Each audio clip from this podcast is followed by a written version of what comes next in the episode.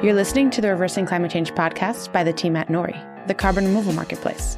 This is a show about the innovators and entrepreneurs developing solutions to climate change. Language of the body.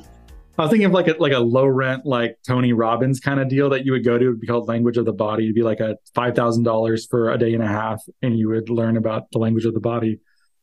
I'm in. You're, you're, you're in. I'll, said, I'll fly in. I'll fly into Minneapolis for it. I'll fly, yeah, it's gonna be think a five worse- thousand dollars is low for Tony these days, isn't yeah, it?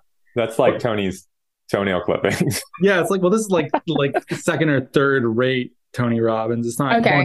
Yeah, yeah, yeah. someone just starting out who's trying to teach Oh. his his new all encompassing system for living. This might be the weirdest intro to the show ever.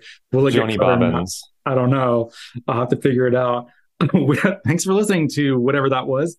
I'm Ross Kenyon. I'm one of the co-founders of Nori, which is a carbon removal marketplace. I'm the creative editor over there.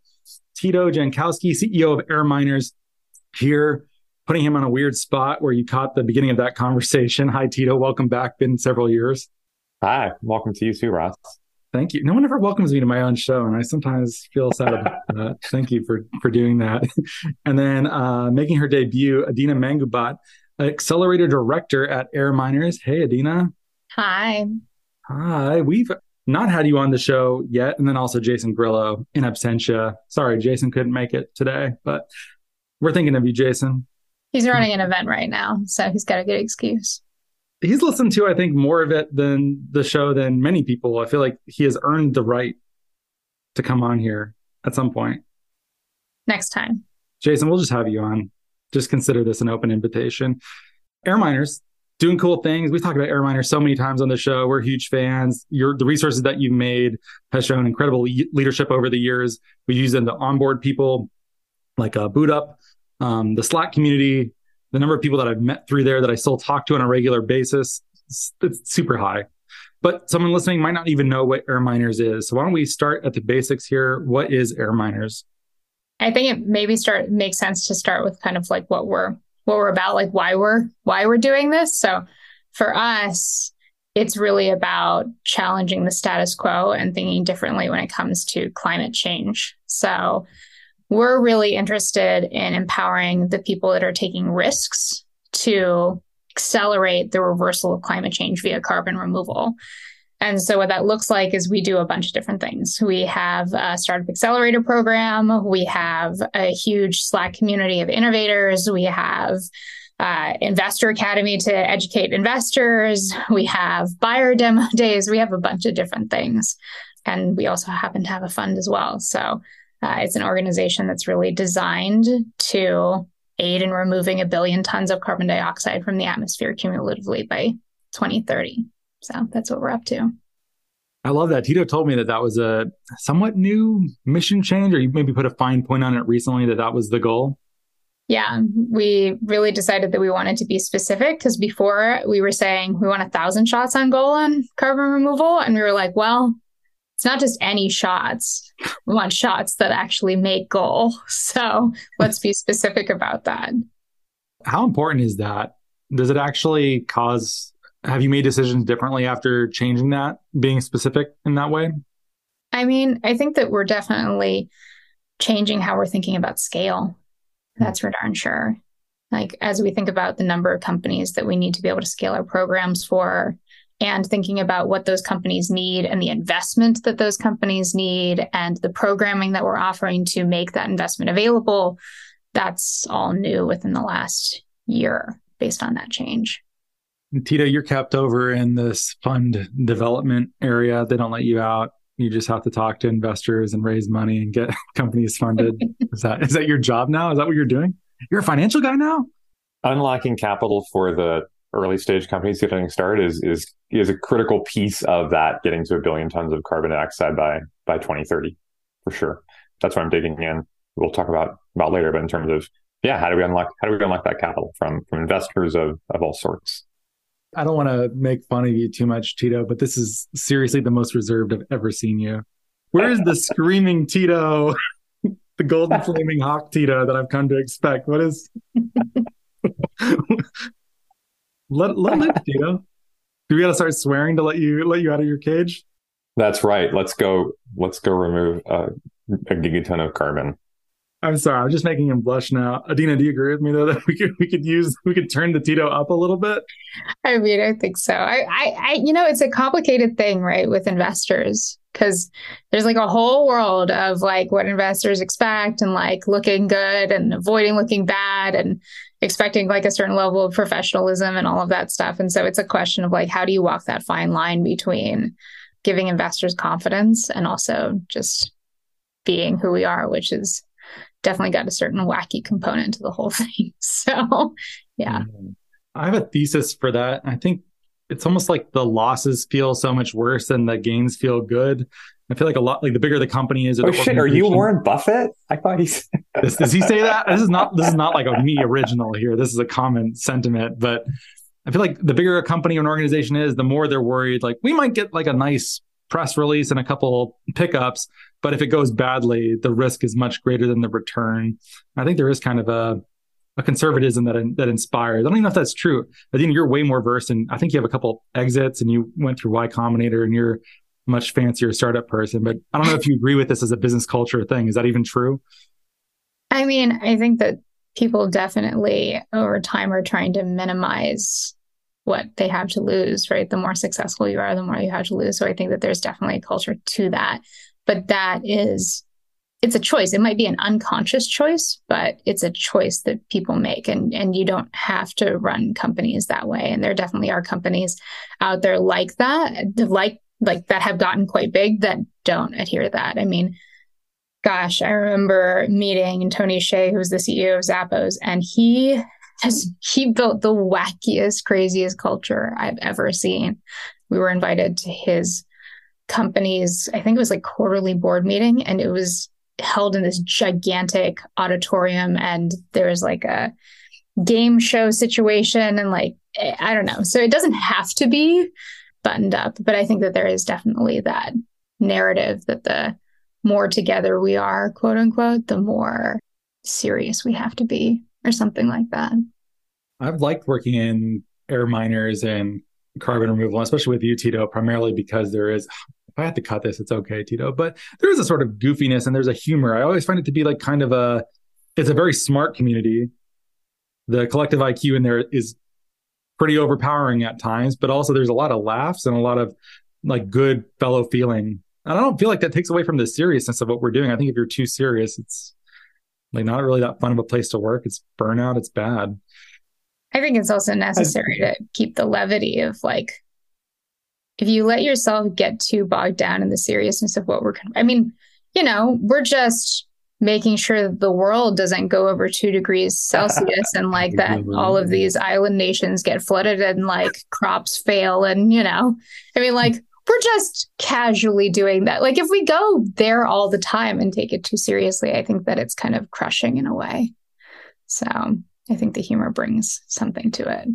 Yeah, the humor is key. I've always said that the memes channel is one of the most powerful channels in in air miners because it's how we it's how we express what's meaningful to us about about carbon removal through images, through, through talking about it, and it steels us to then be able to face that serious bit and and not to be numb to it, not to hide in in charts and numbers and you know that this needs to happen. It's again, I was I was thinking about this. It's it's go time in 2023 for carbon removal.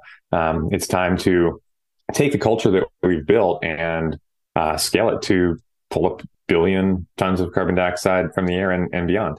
Speaking of, there's a new cohort of Launchpad participants. That the app for that is closing soon, and at least part of the impetus for this show is what you're trying to gather the stragglers, right? I think last chance get into this cohort. Is my read right? Yeah, definitely. We have um, so we do quarterly Launchpad offerings. Launchpad is our accelerator, and our deadline for application for this coming one is February 10th. So be there. We're, I mean, we always love seeing the newest and coolest ideas. And so we're really fortunate that we get to see that. But we also want to get the word out because there's just so many people participating in this industry that weren't participating before. And so the more of those folks we can reach and the more of them we can empower, the better. No, absolutely. There's it's I can't even keep track. We've talked about this on the show a million times. It's it's a totally new place, which is thrilling. Which stage companies are you uh, considering for Launchpad? Is this ideation? Is this something that's written on the back of a napkin? Is it they have customers? Do they have a product? Where are they when they go into Launchpad? Yeah, between the two kind of extremes that you offered. So usually they have something done from a technical perspective, like lab prototypes, some early results. Might have a customer, might not. More often than not, they probably don't. Um, and that's one of the things that we talk about is like, how do you sell a carbon credit? There's an event coming up about that too. So for your listeners out there that are entrepreneurs that are asking that question, they can check that out. But yeah, that's a big, big component of it is how do you sell carbon credits? How does this market even work? Because it's kind of a weird, wild, wild west situation and is constantly evolving. I mean, gosh, what it was last year and what it is this year is just completely different January to January. Is that the primary means of monetization that you're seeing for these startups? You think they should be looking at carbon credits or are there other alternatives that are should be on the table? That's the majority of what we see, but it's not the only thing that we see. I mean, we definitely see combo plays like where they're selling a product and removing carbon at the same time. So they're selling super duper carbon negative protein that can be used in the production of, you know, faux hamburgers. And that protein was pulled from seaweed, and then they take the remnants of said seaweed and then pyrolyze it and and then it's carbon negative and they can sell carbon credits for that so you can you can definitely get combo situations like that where they have a product that they're selling and they also are selling carbon removal credits. Mm. are they all pointing towards extremely long duration carbon removal and they're looking forward to qualifying for net zero? Are there many projects that are more like carbon storage? The terminology on all this stuff is, can use a fine tuning i think. But yeah sure. Are you something like Frontier where you're saying, well, don't come to us unless maybe there's a thousand years at some point? No, no, no, no. Hmm. We we definitely support carbon removal companies along the spectrum of permanence. So everything from the soil crew all the way to the thousand year mineralization, you know, like crew. And part of that is that I think that our thesis is we need it all soil carbon or even biochar may not be like ridiculously permanent, but it pushes the time horizon out with regards to the amount of carbon we need to remove from the atmosphere. And if you just look at how much carbon has been pulled so far and what we need to get to, I mean, it the gap is vast. So even if we can delay needing to close the gap by 10 years, 20 years, 100 years, that helps.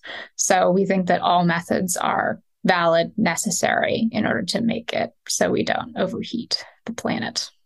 Everybody agrees that it's at least 100 years, could be longer.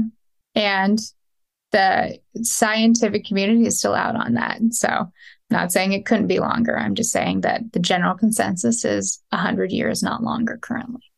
Well, that's only because there's a strong anti-biochar uh, conspiracy happening at the highest levels of academia. At the if, highest if knew, levels of academia. and if you knew the truth, Dina, you would not be talking like this in a public forum. Wow. Can I have your home address so I can come over and talk about yeah. it sometime? Well, I'm in Seattle with you, so there you go. There's God, yeah. I observed something true and then I amplified it and made myself available for extra criticism. So fun. Where do we go from here? Tell me, steer me back on track. Tell me about a cool company I don't know about. Please, Adina, help me. There's lots of cool companies. There's lots of cool. Co- I mean, I don't know. Uh, we see companies that are kind of acting across the board. So we've got a bunch of DAC companies, lots of modular DAC, everything from pH swing stuff all the way to being able to powderize sorbents and then float them through like a fluidized bed reactor to make the uh, reaction go really, really fast. Like there's just a bunch of really interesting stuff happening on the DAC side of the house. Lots of ocean. I mean, yeah, we're big fans of, of the ocean stuff. And we know that the science is still out on with regards to if you sink it, does it really stay down there? And does it mess anything up if you do that? Like, I got it. But it also has huge potential in terms of its removal. Um, so we're seeing a lot of robotics with regards to seaweed cultivation, seaweed collection, seaweed sinking. I think that's one of the reasons why I really love this work is that it is not boring for sure. No, it's not. It is not boring. You get to see all sorts of different things and to see the innovation that people have in solving this problem is is incredible. When you're working with these potential buyers and doing things like having a demo day where buyers are going to come in and look at these these companies, are they really interested in the high quality MRV and tracking so that they can claim a negative emission, or are they more looking to brag about supporting early stage tech and are less concerned with the carbon accounting business? Which which one of those is is doing most of the movement? I would say you see both for sure. Oh. It kind of just depends on what people's goals are, right? So I would say within the buyer community, you kind of have two ish ends of the spectrum. One end is look, I've got emissions. I need to zero that situation out. I need highly credible stuff in order to do that. And I need it to scale. So I'm going to buy the highest quality, scalable removal credits I can possibly get my hands on, full stop. And then there are people that are on the other end of the spectrum that are like, that's great. But if we do not have supply, then this entire conversation is moot. So I got that there is a bunch of things that we need to do to get to really high quality MRV and all of that stuff. But if we don't fund the early stage, we're not totally sure yet. We've got some science that we still got to work out stage companies, then we're never going to get there. And so we definitely see people on that end of the spectrum. And so, yeah, it just depends. I agree with the seriousness of this for having assets that qualify as truly negative, especially if you're trying to cancel out fossil fuel emissions. But I also love the idea of just supporting companies where they don't know. They say, hey, this is a cool idea. We want money to test it. We need to get this going. Don't count it on your carbon balance sheet because that's inappropriate to do so. But this is something that will certainly help scale that. I feel like we've been, this whole conversation has been like we've been made extremely path dependent upon carbon accounting and the only way people can think about this for the most part is i emitted x tons i must remove or deal with x tons. And i feel like it's a it's a failure of creativity and imagination here to to think otherwise. I'm seeing signs of that changing. It sounds like maybe you are too but it bums me out sometimes as well. Yeah. I mean I don't know. I think that the super early Vanguard folks have been there for a while. The like, we're going to just sure. try some stuff, like act now, perfect later. But I think that you also have to get really creative about how you fund these companies. It is complicated to fund really early stage companies in this space because there's a lot of things that investors don't know, like what are the exit prospects for these companies? Like, are these going to go IPO? Like, is there even a market for that in the future? Are they going to be profitable? Is somebody going to acquire the situation? There's a lot of like questions. And so solving for how do you get money into these companies early is something that we've done a lot of thinking about and Tito can speak to in great detail. I'd love to from both of you. I'd love to hear more about how that works because so much of the carbon removal discussion has been on just does the tech work?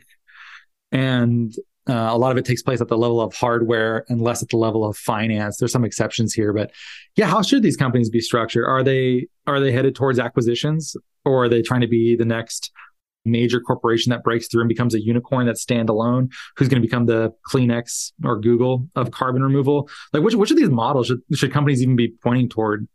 I mean, Tito, you want to take a stab at that? It's enormous. You can go any direction you want with it, Tito. Seriously. Lots of stabbing. it goes like I think that's that's emerging in that sense. Is like, like which direction should these companies go? Is it's up for them to to start to figure out. I mean, like that's what we're seeing from buyers. That's what we're seeing from in, investors, from these sort of risk takers from the corporate side, from the investor side. What they're trying to figure out is like Adina was saying, is is there a market for this in the future? Is it profitable? What's it look like for these companies to persist? Is it going to be, you know, a hundred thousand different suppliers and there's a, a NASDAQ style marketplace and exchange? Is it going to be that there's, you know, kind of one that predominantly wins? Those questions right now, I think, are, are big blockers, specifically for investors when they're thinking about, you know, is when you're investing into ownership of a, of a startup company through equity, is that something that's that's going to work out for you long term? Is that something that's going to make sense for you long term? And I think the answer from us is, you know, the market's there. today. It's growing quickly and it has to be there by 2050. And so really is these questions around market, I think are still spreading to the investor community. That's part of why we have the investor academy uh, session in terms of uh, helping investors that are new to carbon removal come, you know, hear about how it works and, and how we think that it's going to come together. But ultimately, there's some there there are some gaps that still need to be filled at the you know the very early stages of of startup formation. Getting capital, whether it's seed stage capital or capital from from buyers, is still something that's uh, that's that's emerging. I think that your question of like should people be aiming for unicorn size? I mean, I think there's definitely room for a lot of unicorns. I mean, if you just do the math, like by 2050, we've got to be removing 10 billion tons a year of carbon. And most people are aiming for about 100 bucks a ton. So you can do the math on that and be like, oh, that's a that's a trillion dollar market right there. So there's definitely room for a bunch of unicorns for sure. And what timeline is that going to happen on is the big question, right? And at the same time, we still need carbon removal companies to get started now because if we don't, we are going to be hosed as a human society. So I think there's this question of like, well, how do you de risk it enough to make it palatable given the uncertainty of how this whole thing is going to shake out in the future? And I think we have some interesting answers to that. And I'll let Tito kind of elucidate on that a little bit more. But um, yeah, I think that there's some creative financing options for sure. You can just go ahead, Tito. I'd be happy to to to learn from you on this one. Yeah, totally. So, so the the the traditional one is, you know, we, we've we're bringing together these startup companies. We're helping them get to traction, getting their science communicated and figured out, getting the unit economics figured out. And so, de-risking companies at that stage makes a lot of sense. And so, of course, we're starting a you know traditional fund there to to invest back into these companies. That's you know what's what's nice about that is a way to support and and participate in these companies when they're, you know, like you were saying, like pre having all their MRV figured out, pre being out in the field. And that's that's one way. But but we see that the I mean the the number of investors who are doing that, there's still some of these hesitations about the, you know, how how big this market is going to be, what kind of risk they're taking on. And so one other thing that we've seen that we're exploring is what about helping early stage companies sell their future carbon credits? So we know that the one thing that brings together these carbon removal companies is that they're all either directly selling carbon removal credits or they're they're assisting it in some way. So if you're a direct capture company or you're a storage company or you're a biochar company, the, the product that brings them all together is that it's carbon removal credits. Uh, and maybe some of them have a you know a physical product or they're you know they're selling their biochar to farmers or they're making food from the seaweed. But the thing that, that really unites all of these carbon removal companies is that they are removing carbon dioxide from the air. That's the, the fundamental thing. And so what we're seeing is the benefit for early stage companies is they, they know what product they're going to be developing. And so that's the same, uh, same benefit for investors is you know what company, what, what product these companies are going to be making. They're going to be making carbon removal credits. What if there's something that we can build around that that, that truth or that like we know that that's who the customers are. We know what the product is. Uh, there's not many kind of startup industries that have that kind of certainty in a way. Uh, if you're a software company, sure, you're going to be making software, but you don't really know who your customer is. You don't really know what the pricing is. Whereas with carbon removal, we know we're going to hit a 10 gigaton, 10 billion tons per year market. We're going to need to hit a 10 billion tons per year market. And it's going to be something around $100 a ton. If you look at the projections from Bloomberg, for example, they have it spiking to $250 around 2030 and then slowly descending to, to 2050. So yeah, there's some like really curious stuff in there around like, what if we can help uh, investors and startups have have a stronger intersection around selling future carbon credits in uh, kind of as a complement to uh, buying equity in these in these companies. See some deep thoughts happening over there, Ross. What should I make for dinner tonight? Hmm. Oh, yeah, there's a podcast going on. No, there is a lot to think about there. There's so many different angles. You said something to me related to this the other day, Tito, which was the size of investments in carbon removal marketplaces was quite high in some regards relative to other investment opportunities. I'm not sure exactly on the the metrics on that. Maybe one of you can explore that a little bit. But do you think people, including Nori, we're a marketplace?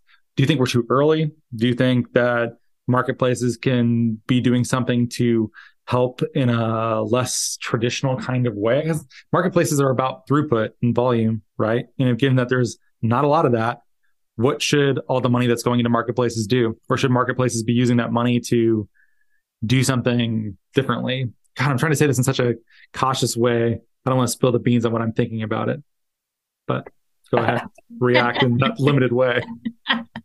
I think on, anything you can do to unlock supply, that's where we've seen our whole focus is around is how do we unlock more supply? Whoever wants to help solve that, marketplaces or or anybody else. I think that's the that's the key to to getting to these billion ton levels. At least in 2023, that's the that's the bottleneck is who's going to actually pull this stuff out of the sky, and how are they going to do it? And how are they going to have funding to do it?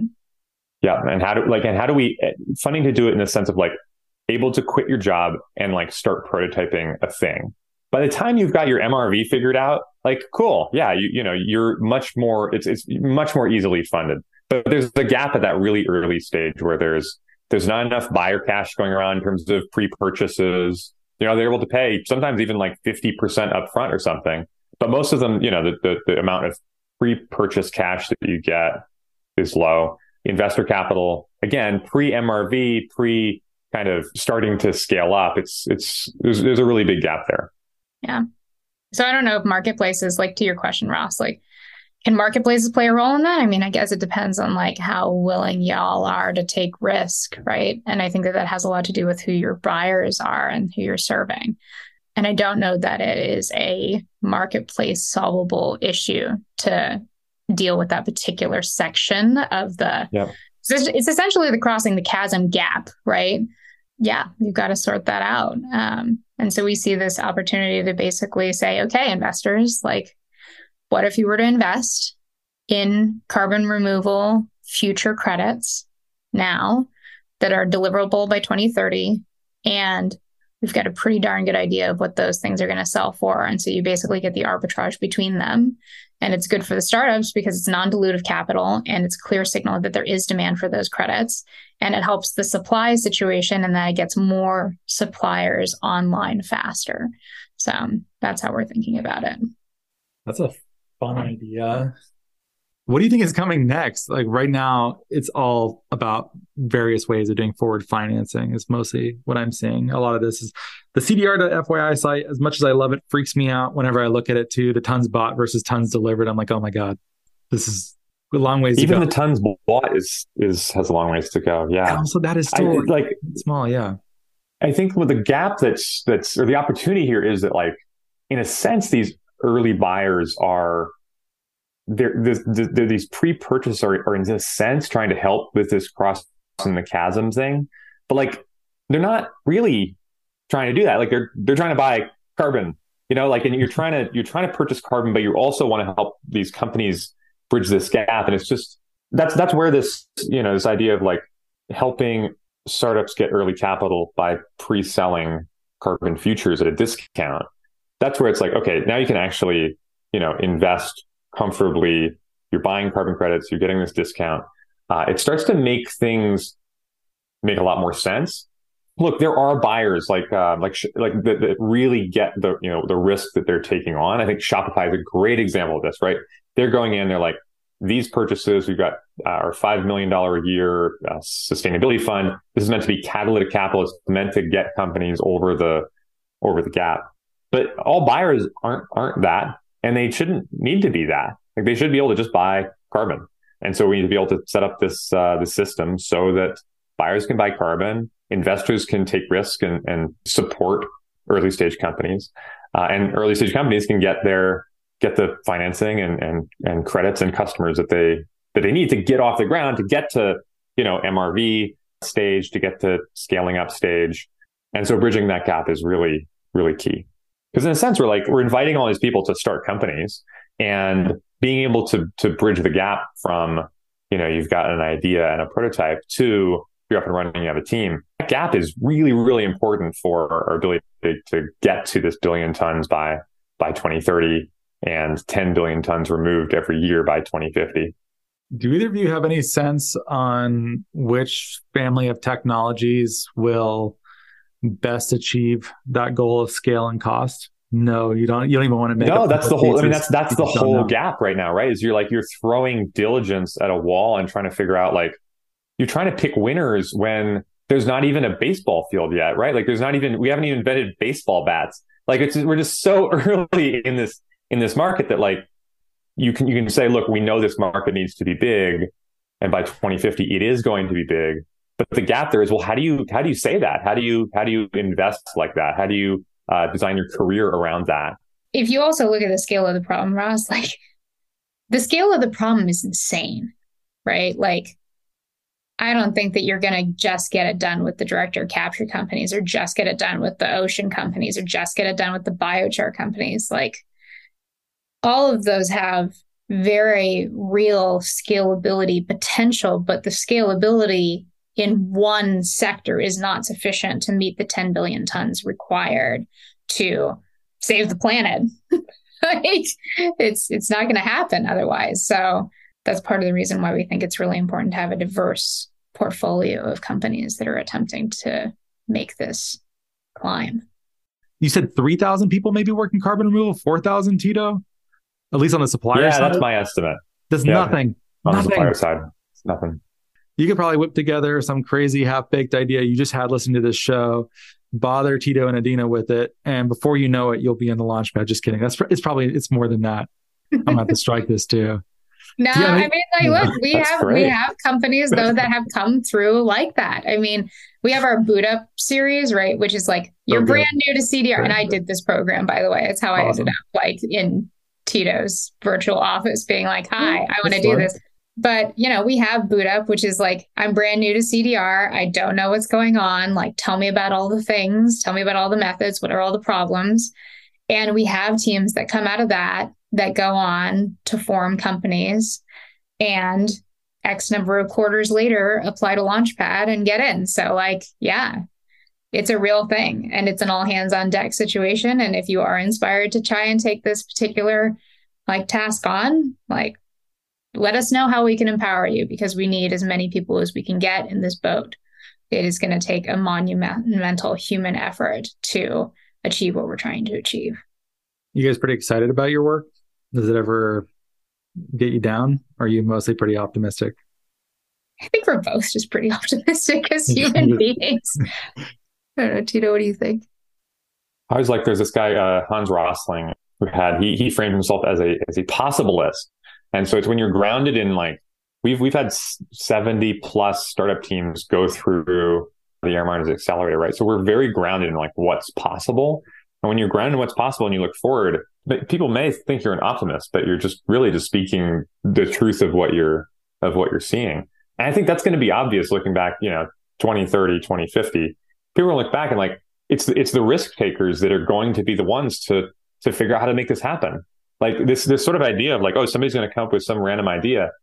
That is likely what is going to gigaton scale carbon removal is those whether you call them eureka moments, whether you call it somebody from the outside coming to the inside, this bottom up approach, whether you call them entrepreneurs, whether you look at investors, whether you look at buyers, bottom up approach is is true. Like if you look at the, the new carbon removal companies that have gotten started, these people are climate scientists.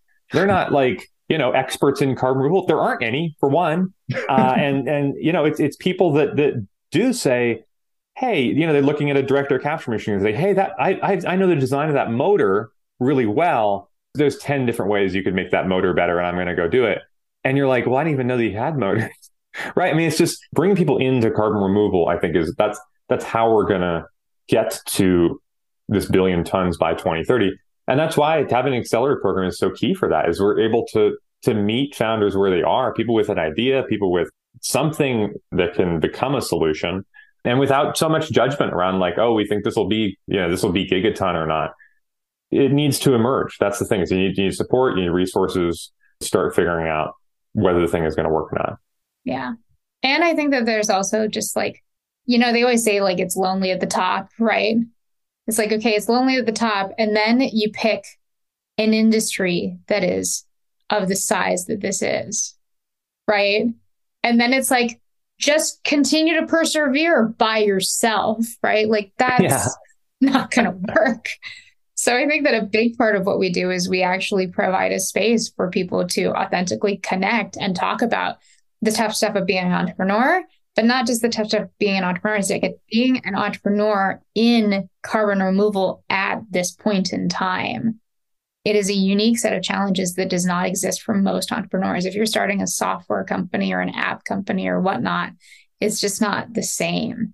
And I think that having a community of people where you're in the same boat together makes a huge difference for being able to not just share knowledge, but also share the frankly emotional and mental journey that this is.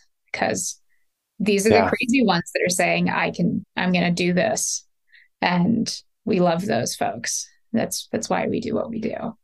Air Miners has always struck me as a pretty friendly community, especially to admit uncertainty too. I, I never felt bad about asking a quote unquote bad question or stupid question. And uh, I always like that culturally. And Nori's big on that too. Whenever we run meetings, we always try to make it so that I oftentimes try to throw out the worst idea possible at the start of a meeting, especially a brainstorming one, just so that there's a baseline where it's like, you can't have an idea worse than this one. But oftentimes, yeah. like, that idea, someone will be like, not this, this is not that good of an idea, but what about this? And you're like, you have a good laugh. You're like, well, wait a second. What about this? And then of course, all the best ideas have come out of that. Like this pitch is bad. And then a riff on that has made it amazing. I don't know if yeah. you've seen it at all, but I love culture like that. We need to see more of that. It's, it's totally like that. We need to see more of that. That's a, Anne Lamott has, um, uh, shitty first drafts is the concept. And you just, you get the shitty first drafts out of the way. We would love to see more shitty first drafts. Like whatever it is you've got, whatever the, whatever the concept is, whatever the idea is, you can judge the progress of an industry. And I think you can judge the progress of carbon removal by the number of shitty first drafts. And we need to see more shitty first drafts. We need to see a, a wider diversity of, of ideas and concepts that really seem like, is that really going to work?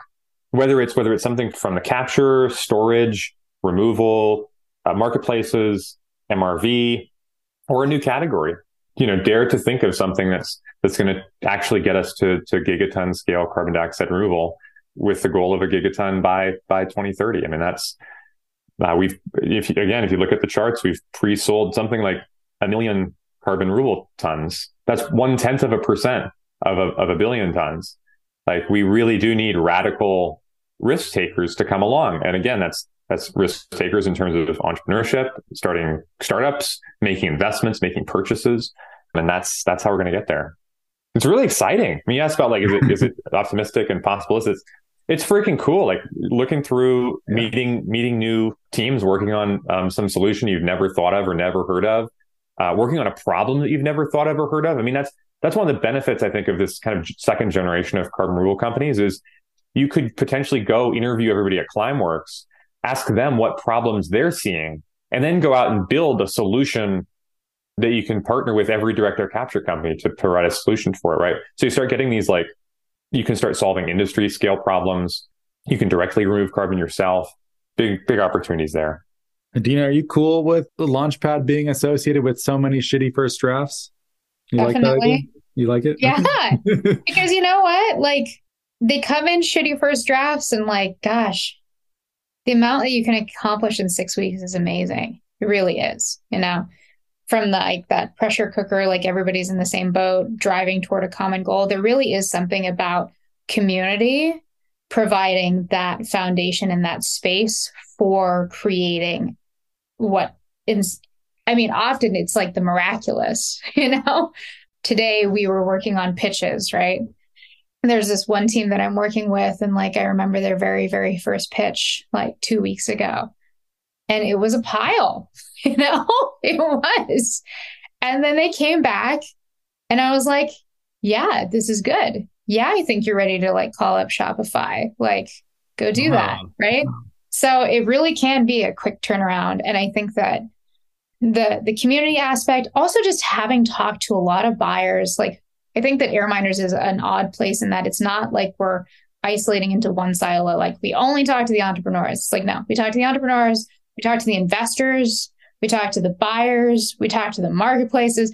We understand like what all of those folks are kind of looking at and what they're concerned for, et cetera.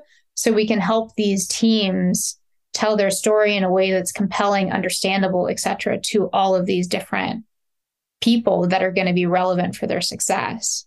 And so I think that those things in combination, plus being able to provide a real platform for people to talk about what they're doing via the investor demo days or the buyer demo days, it's totally okay to have a shitty first draft. We will get you to the place where you can have successful conversations with the folks that are going to matter to you. It's, it's working. I mean, that sense, like 70 plus teams have, have come through. $23 million has been raised. Three of the teams won milestone awards from the X Prize, Carbon Removal Prize. Two of them won student prize money. This is the approach that we need. We're proving it out. And again, of course, we're adding on a fund. Of course, we're looking at how to deploy capital to these companies. It's working, and we we, we would love to see more more people giving it a shot. I love it. Links to all those things are in the show notes. If you've been thinking about a carbon removal idea, why not apply?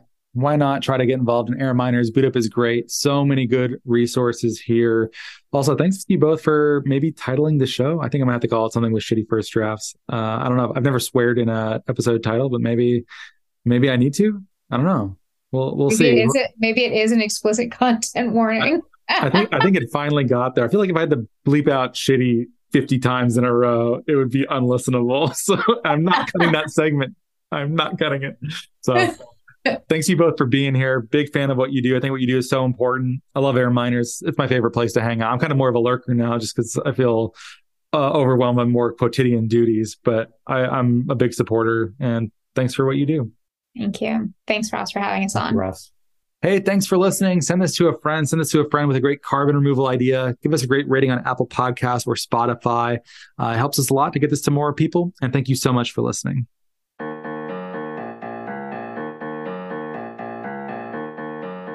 Thank you so much for listening. If you could please subscribe and give us a great rating and review on Apple Podcasts or a rating on Spotify, that'd be much appreciated. It helps us get our content out to more people. You can sign up for our newsletter at nori.com, follow us on social media, and we will catch you next time.